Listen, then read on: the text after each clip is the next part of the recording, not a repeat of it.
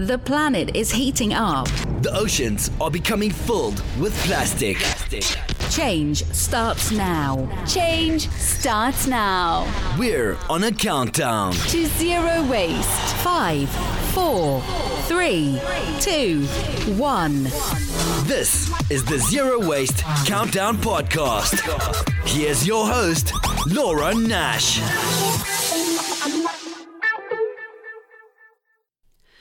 Hello, everyone, and welcome to the Zero Waste Countdown podcast and radio show. Today, we're speaking with Brian Levine. He's the executive vice president of Greasezilla, and he is going to tell us all about how his company is dealing with the waste of fats, oil, and grease.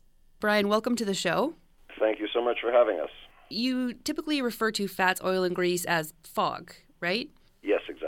Can you give us a little bit of background of fog and tell us why it is a problem?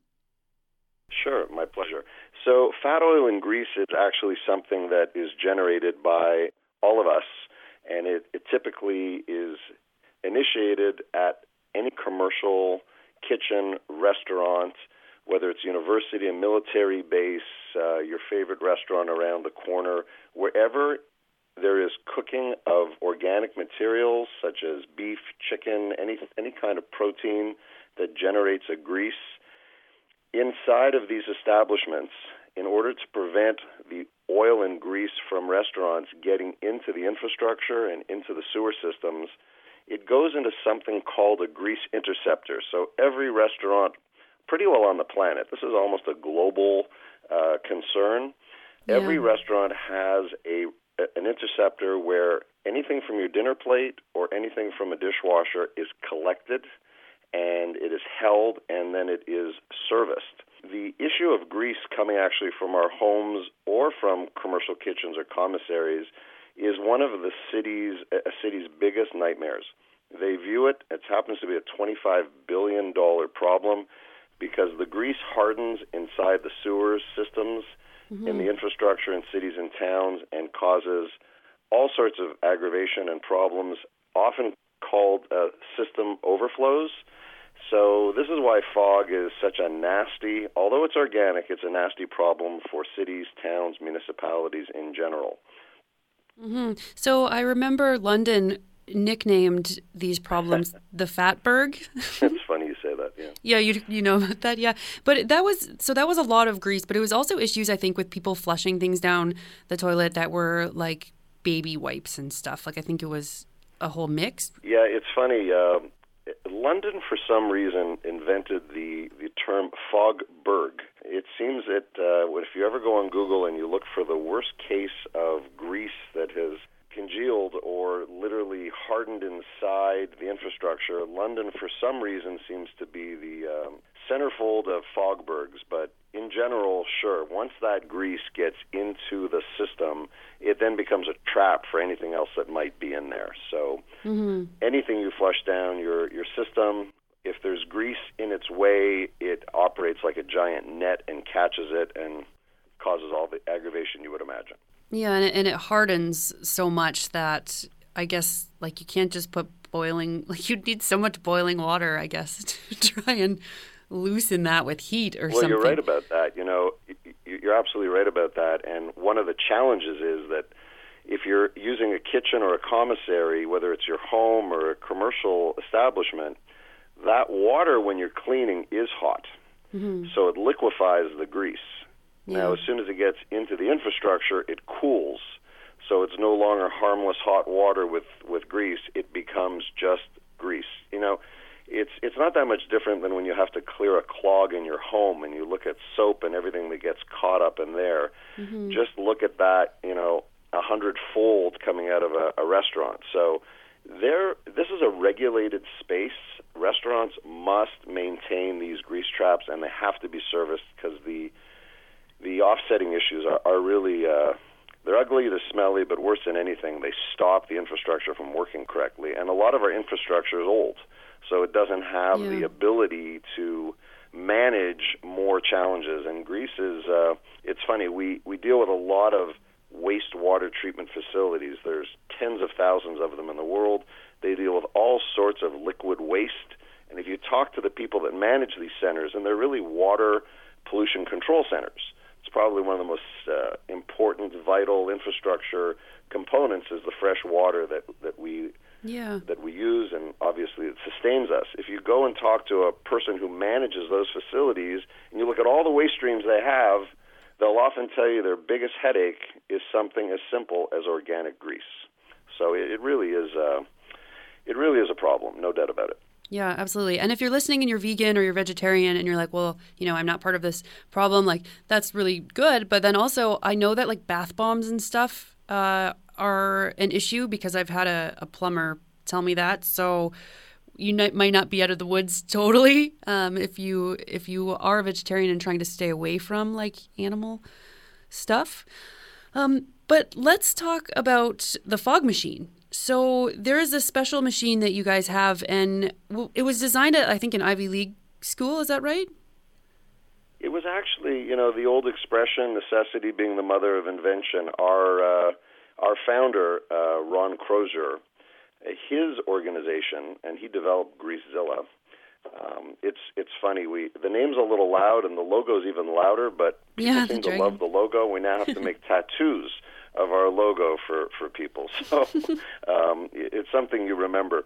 Ron's business prior to Greasezilla was the hauling industry. So in the hauling business, and you see those tanker trucks all over the highways and in your cities, and they're going and they're emptying grease trap waste, uh, often used for septic systems. Those haulers are picking up liquid waste. So once they've got that liquid waste in their systems or in their trucks, they now need to dispose of it. And disposing of grease was a problem not only for the cities, but also for the haulers. So you've got a mixture of water and grease. Nobody wants it. The cities don't want it in their infrastructure. They don't want it at their wastewater treatment facilities. So you end up trying to harden it, dispose of it, landfill it, lagoon it. Everybody is stuck with this stuff. It's it's like in computers when they said garbage in, garbage out. Well, in the grease industry, it's grease in, grease out. How do you mitigate this mixture that you're actually pulling from restaurants?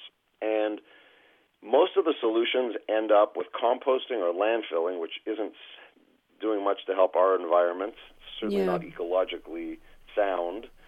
So Ron, through really just perseverance, found a way to create the Greasezilla system. And the Greasezilla system, best said, is a separator. It takes the slurry, which is the grease in the water that's picked up, and it separates it back into just grease, just water, and that grease has uh, numerous different end uh, purposes. It can go into a number of different industries, a number of different uh, establishments, a number of different applications. So the key was let's get that slurry and let's actually separate it back into its organic base and its water base, and that opens up all sorts of options.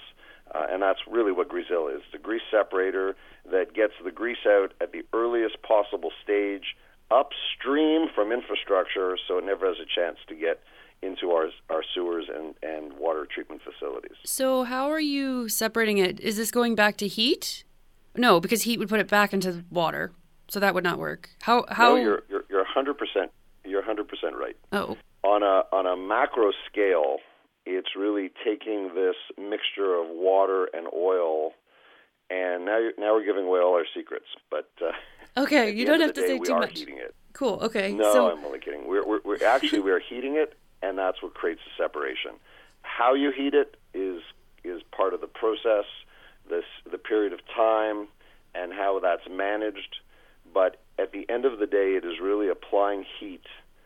So let's go back to our regular lives. If there's something sitting in the fridge, let's call it a meat sauce, or let's call it a soup that you've made, and it's sitting in the fridge and it's been allowed to chill. When you pull it out of the fridge, you're going to see a layer of grease on the top. Yeah. And literally, if you take that to the tens of millions of gallons that go through our systems, it's a similar process. If you heat it up, you will separate it. So that is really at the bare bones uh, what is going on in the system. But what's interesting is that the system also uses that same grease, and let's get to the next level. We call it fog when we pull it out of a commissary or a commercial kitchen. But when we separate it, we end up with water and something called brown grease. And brown grease is actually a fuel. It's a fuel that can burn in replacement of diesel, uh, and it's a fuel that substitutes certain grades of fuel, such as fuel oil 5 and 6. Our systems actually run off the very fuel they harvest. So as we're separating the grease, some of that fuel, which is now brown grease, goes back into our burners and runs the entire process. So not mm-hmm. only are you separating the grease, are you finding many useful uses for the grease, but you're actually using it to fuel the whole system, which is which is quite unique. And I guess fairly closed loop as well, right? Because you're producing something and using it, and you don't have to go out and get the oil and gas to burn. Because if you're heating something, right. you need fuel. Right. One of, one of the, the nicest parts of this industry, and anybody that's trying to convert any waste into energy, they always have two main problems. The first problem is can I get enough of that waste product to run my process? And the second problem is is there a, useful end game for the waste that I'm turning into fuel? So, in many industries, when they've attempted to, for example, plastic can be turned back into uh, fuel, rubber can be turned back into fuel, but you have to go find the plastic, and then you have to convert the plastic, and then you have to find the uses for that fuel, and you have to refine it. That's the challenge. So, not all of these solutions end up being practical. But with fog, the amount of fog in the system is endless. So there's so much feedstock that we don't know what to do with it all. And the brown grease that comes out of the other end of the system is also used globally. Frankly, I think you're in Chicago, are you not? Somebody mentioned you're Chicago based? No, but it does start with a CM in Canada, so we're kind of near Toronto. So you might have picked up that I'm in Montreal. So um, no, I didn't know that. Our company is out of West. Our, our company is out of West Virginia, but uh, I'm actually a Montrealer. I've been in the industry for many, many years. So oh, I'm wow. a Montrealer dealing with a company in West Virginia. But interestingly enough, that byproduct, that brown grease, ships all over the world. So we'll be putting systems into Virginia and into Massachusetts, and I think one is going into Calgary. But the brown grease is so valuable that it might ship anywhere on the planet. It's wow. quite interesting. Okay, so why is bio- biodiesel cleaner than regular diesel? Like it seems like maybe this could solve all our issues and fuel all our trucks. Um, can you tell us a bit about biodiesel? Sure, sure. So the fog itself, we've talked about. We pull that out of the grease traps. It goes through our system and is separated and turns into a brown grease. That brown mm. grease is called an advanced biofuel. Okay, so that advanced biofuel can end up in the marine industry, powering ships, can end up in factories, oh, wow. cement kilns, anywhere you want to generate heat. One of the other byproducts that brown grease is used for is another process that turns it into biodiesel. So brown grease is a feeder also for the biodiesel industry. The biodiesel industry, really, at the end of the day, it's the reduction of emissions, sulfates, and carbons. So that's why there's such a, a push globally, certainly in Canada and the United States for certain, to get as much biodiesel into the system. And at the end of the day, it's all about the carbon emissions and sulfates that we're trying so desperately to reduce in our atmosphere. Yeah. Um, what's interesting about the biodiesel industry is for many years they had to, you know, fight off the criticism that they were taking because they were using agricultural products as a byproduct to make biodiesel. So you had to yes. justify taking precious food and turning it into biodiesel. Yeah. And it was expensive and it also wasn't that well received by the public. Yeah. Brown grease, however, is a waste element. Mm-hmm. So brown grease has really found its way even into this industry, where it's it's plentiful, it's inexpensive, and it can be converted into biodiesel. And it's really this is a I would say it's only in the last number of years that the biodiesel industry went looking for another substrate to produce biodiesel from and fog has now become almost the input of choice, and the industry has actually had to retool for it. And it's interesting. It's because fuel prices have gone down so much. The price for biodiesel has gone down. Therefore, they had to find a less expensive input material. So a lot of developments and progression in these technologies have a lot to do with what we're paying at the pump. As the price went down, the biodiesel industry had to find a better solution, and now they're no longer dependent on agricultural input, which has all sorts of benefits in its own right.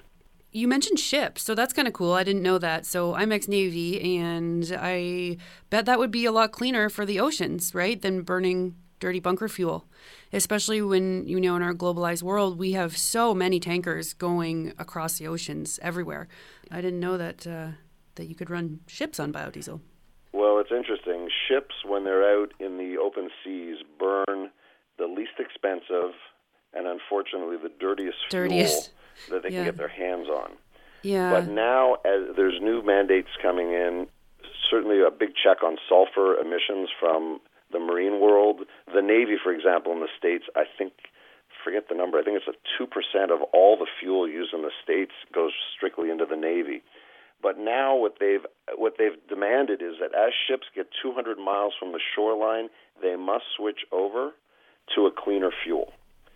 So this indeed, is an American grease is a cleaner organic fuel that they use. That's an American regulation.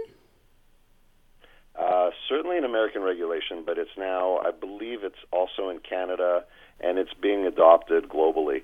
You can't have these massive ships burning filthy, filthy fuel as they get closer to the shoreline. I wouldn't be surprised if in the future you find a piece of equipment like ours on a cruise ship, because anyone that's been on a cruise ship knows the volumes of food that they serve. Mm-hmm. You could almost put a system in the ship to generate brown grease and put clean fuel into the ships right from the kitchens that we enjoy so much on board. Oh my goodness. We see that coming as well. And you know, Yep. so we have we have multiple engines. So I don't know too much about tankers, but for ours we had gas, so we would use gas if we needed to go fast, and then we would use uh, diesel for slower cruising. And you know that would be really cool for cruise ships to have. And I don't think they would need to switch entirely, but it could be like an engine that's like an alternative engine for like certain times or something, right? Just to cut back on all that fuel. Yeah, absolutely. Because that's a big like people Absolutely. people are when, really mad at ship ships. finally dock. Once that ship docks, and you get we get our baggage and we we go off to our next location, you'll see a uh, just a trail of tankers emptying all the waste products from those ships. And frankly, it's going from the ships and it's going in some cases to landfills, some cases to anaerobic digesters, but all that uh, grease that's created on those ships, where we all overindulge, now has to be processed on land. Uh, and the cheapest way to process grease on land is to dump it in landfills, and that's no longer acceptable. So, you know, all the all that's going on in our environment today is a real big helping hand for companies like ours. Yeah, I've, I've so one of my Navy friends said that they watched a, a tanker truck come and pump their black water actually. So black water is like sewage water. So they pumped it and then they watched the truck drive away and then just empty it into the ocean. And this is because Canada tries to keep their high Canadian standards of environmentalism, but then when they go to other countries, those other countries may not have those standards. So we still paid extra to like try and do the right thing and then yeah, apparently in the distance this guy could see like the, tr- the truck unloading it. So, um, well, that's cool that that this could be an, uh, a help. it's ridiculous. That's, huh? that's horrible. But what's interesting is this that if you don't provide cost effective technologies to industries, they're more prone to dump it irresponsibly. So the cost of our our system is so inexpensive to operate, there really is no reason for somebody to dump it because they can take it to one of our systems and still make a good living. And this is what goes on in all of these industries. If you charge the, the hauler an exorbitant amount of money to offload that waste, they're going to find another way to do it. So the more cost effective the solution, the less the haulers are prone to look for shortcuts, and therefore it can be processed properly. hmm And your company is providing economic benefit. So, do you want to walk us through that? Danbury, right? You've got a, a new project uh, in Danbury, and I think you've inserted your system just above their water filtration plant. Is that right? Right, exactly right. Our system always sits upstream from these facilities. The EPA mandates actually that the grease does not get into the facilities because it just gums up the work. So our system sits upstream from these facilities. Now, what's going on in Danbury is a first. I mean, you might even be able to say you're going from dinner plate to city bus. And if you look at the stream in between dinner plate, dishwasher, grease interceptor, picked up, brought to our system, separate into brown grease, and in the case of Danbury, this will be one of the first ever facilities where that receiving station has a biodiesel production facility at the back end. So you really could go from the buffet to the bus.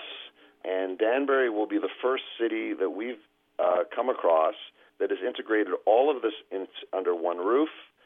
And the master plan in that state is to have a dozen or more systems pulling that grease, that fog, from around the state, sort of a hub and spoke system whereby we'll collect in 10 different locations and it will be turned into biodiesel and we'll be producing millions of gallons of brown grease. So Danbury is the uh, first location, but the master plan is to have a dozen locations in that state and for the amount of biodiesel being produced to be in the millions of gallons. So it's uh, it's an exciting uh, project, and it's the first time we've ever seen all of this under one roof. So I think it's a model for the country. That's very cool. So what what kind of scale is there to replace diesel trucks or diesel buses with this waste? Like are we generating as human beings enough grease waste to power all diesel trucks or something or or can you give us a ballpark kind of idea of how it's far an we excellent question. We certainly produce enough grease. Uh, so here's the rule of thumb: we all generate approximately two to three gallons of pure brown grease a year. So in the United States, if you have 300 million individuals, you almost have a billion gallons of pure grease. So imagine what that would do in the infrastructure. It's kind of gross to think about. The so it's like rest- about 12 liters, I guess. Yeah, it's, if you're it's pleasant. in your it's upper pleasant. Canada. There's no doubt. we did a study that actually showed that the entire U.S. Navy could be uh, fueled by uh, brown grease. More often than not, Wow. what we do is we blend. It's just like ethanol in gasoline. You're not taking 100% pure ethanol into your car. You're not taking Yeah. 100% pure biodiesel into your car. It's a blend, Mm-hmm. but you could actually back your vehicle up to one of these facilities and load it. The only challenge would be temperature. So in Canada, if you're loading your car with biodiesel 100%, and we have a balmy minus 40 degrees Celsius day, you might have a little trouble starting the car. So it's it's typically handled in a blend, but there is enough waste in our society generated by all of us to to really uh, power a good percentage of the vehicles out there. No doubt about it. That's very cool. Well, even diesel, if you're in like minus 40, I don't think a diesel engine will start. I think it needs to be plugged in. Right. It it has to be uh, governed in, in accordingly. No so, th- so blending in some biofuel, some sorry, some biodiesel would make it even more difficult to start in the cold. No, it's the blend. It's the percentage of biodiesel and regular diesel. It's finding that that perfect blend that will allow the vehicle to operate as normal. There, there's certainly ample, ample. Look, we sit behind a city bus. You look at heavy tractors. You know full well that the, that fuel that's being burnt is not ideal. So if you can get the carbon and the sulfates out of that exhaust, that's a big move in the right direction, and we have to get there. It's funny you mentioned the emissions coming out of the bus because I used to ride my bike. It was a nine kilometer ride to my job and sometimes I would try and like calculate the years of okay I'm like really fit and active so I'm probably gaining years on my life but then I'm breathing in this like horrible bus diesel that's like just pushing it out into my face so I wonder how many years I'm taking off by that and I'm like is this a good thing like It's true. You know, and it's you- true. It's like when you walk into a place that's a non-smoking establishment, but you have to make it through all the people sitting in front smoking. You kind of feel we, we don't have that formula perfectly figured out just yet. Yeah. I hear you. Um, by the way, you know, French fries and all that fryer oil, that's that's easy stuff. Um, that's been going into the biodiesel industry for ages because it comes out of the fryer and goes right to the biodiesel facilities. The fog that we deal with is the nasty stuff that's that's hard to manage. And here's something else that's interesting. Because of the web and because we're able to see where visitors come, I can tell you that we are getting calls from the entire planet. Uh, Saudi Arabia is uh, Oh, looking for solutions. The Philippines are looking for solutions. Just last week, uh, Bangkok. So you know Good. they want to put our systems into malls, and we asked why. The answer was interesting. They said because it's so congested, people have trouble going out to shop. Because e-com is so prevalent, people don't need to shop the way they used to. So malls have become food fairs. Well, they were never designed to have that many commissaries or commercial kitchens within those systems. Hmm. So the grease, which is the same problem in Bangkok or you know Saudi Arabia or India of all places too, they're they're looking for solutions. They need to find a way to keep it out of their infrastructure. So today in Bangkok, the grease is going into the parking lots, the parking garages where it's being stored. And we're now putting mini systems in there to process it to keep it out of their infrastructure. So, Wow. ailing infrastructure and aging infrastructure, it doesn't matter where in the world you are, from the, the Saudi Arabias of the world to India, where that has its own sanitation issues, to anywhere in North America, Mexico. The calls come in from all over the planet. And um, sometimes it gives you cause for uh, hope because you see what's going on, but typically people have to address issues that stop them cold, and cold stops grease, and that's how we uh, that's how we help the planet. Okay, so one last question. So I mentioned that I make poutine at home, and I'm gonna have to change my grease soon. So as a Canadian to a Canadian, what should I do with it? Should I be finding someone to take it, or what? Sure, I don't you- even you know. Should be because, well, what's interesting is although you can regulate commercial kitchens, there's more grease coming out of domestic kitchens than there are is coming out of commercial kitchens. So when we do, you know, people often say, "What shouldn't you put down the drain?" And the answer is anything that you wouldn't want sitting in the base of your sink. You know, and we know what grease does to our sinks. So if you don't want it in your sink, you sure as heck don't want it in the pipes. Um, but I've found for the first time, and this is out of Atlanta, it's it's rather interesting. The cities are now charging the homes a dollar to two dollars a month, and they're putting grease re- receptacles in the homes and then going to pick it up. So that's the ideal scenario where you actually hold it and it gets picked up and it's disposed of the same way you might dispose of electronics. Uh, but the the other route is to actually pick it up with a paper towel and put it into your compost.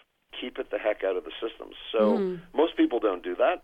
We use our garbrators or our disposals out of sight, out of mind, but uh, we really should be keeping it out of the systems. Now, where does it end up? From your house and your drain, it still gets to wastewater treatment facilities. And there they have a lovely term for it. It's called scum. It floats on the top of these processing centers. We actually are able to recover it from these processing centers, the scum at the top, and get it into our systems as well. So it's coming from everywhere, but you know, one day you'll be driving in your neighborhood and you'll see some truck with a huge hose going down into a sewer.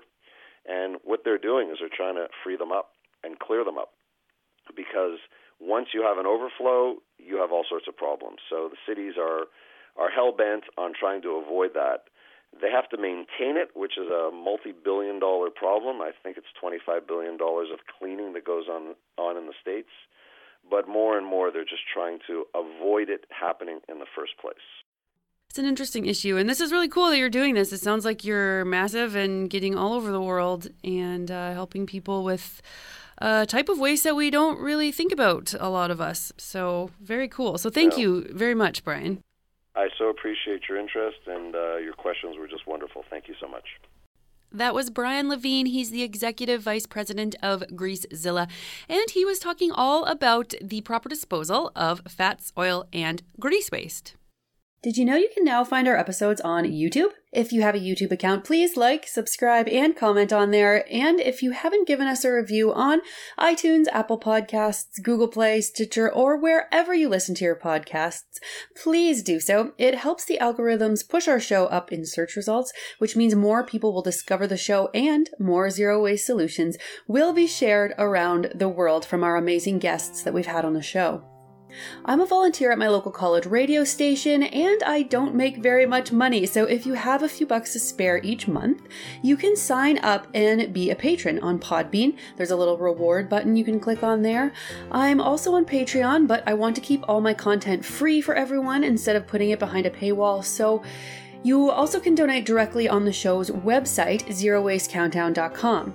We are a registered nonprofit in Canada called the Zero Waste Countdown Initiative. Thanks for listening, everybody, and thanks to our listeners in America, Canada, Germany, the UK, Australia, New Zealand, Spain, and wherever else you're tuning in from. Together, we're going to change the world. Change starts now. This is the Zero Waste Countdown Podcast.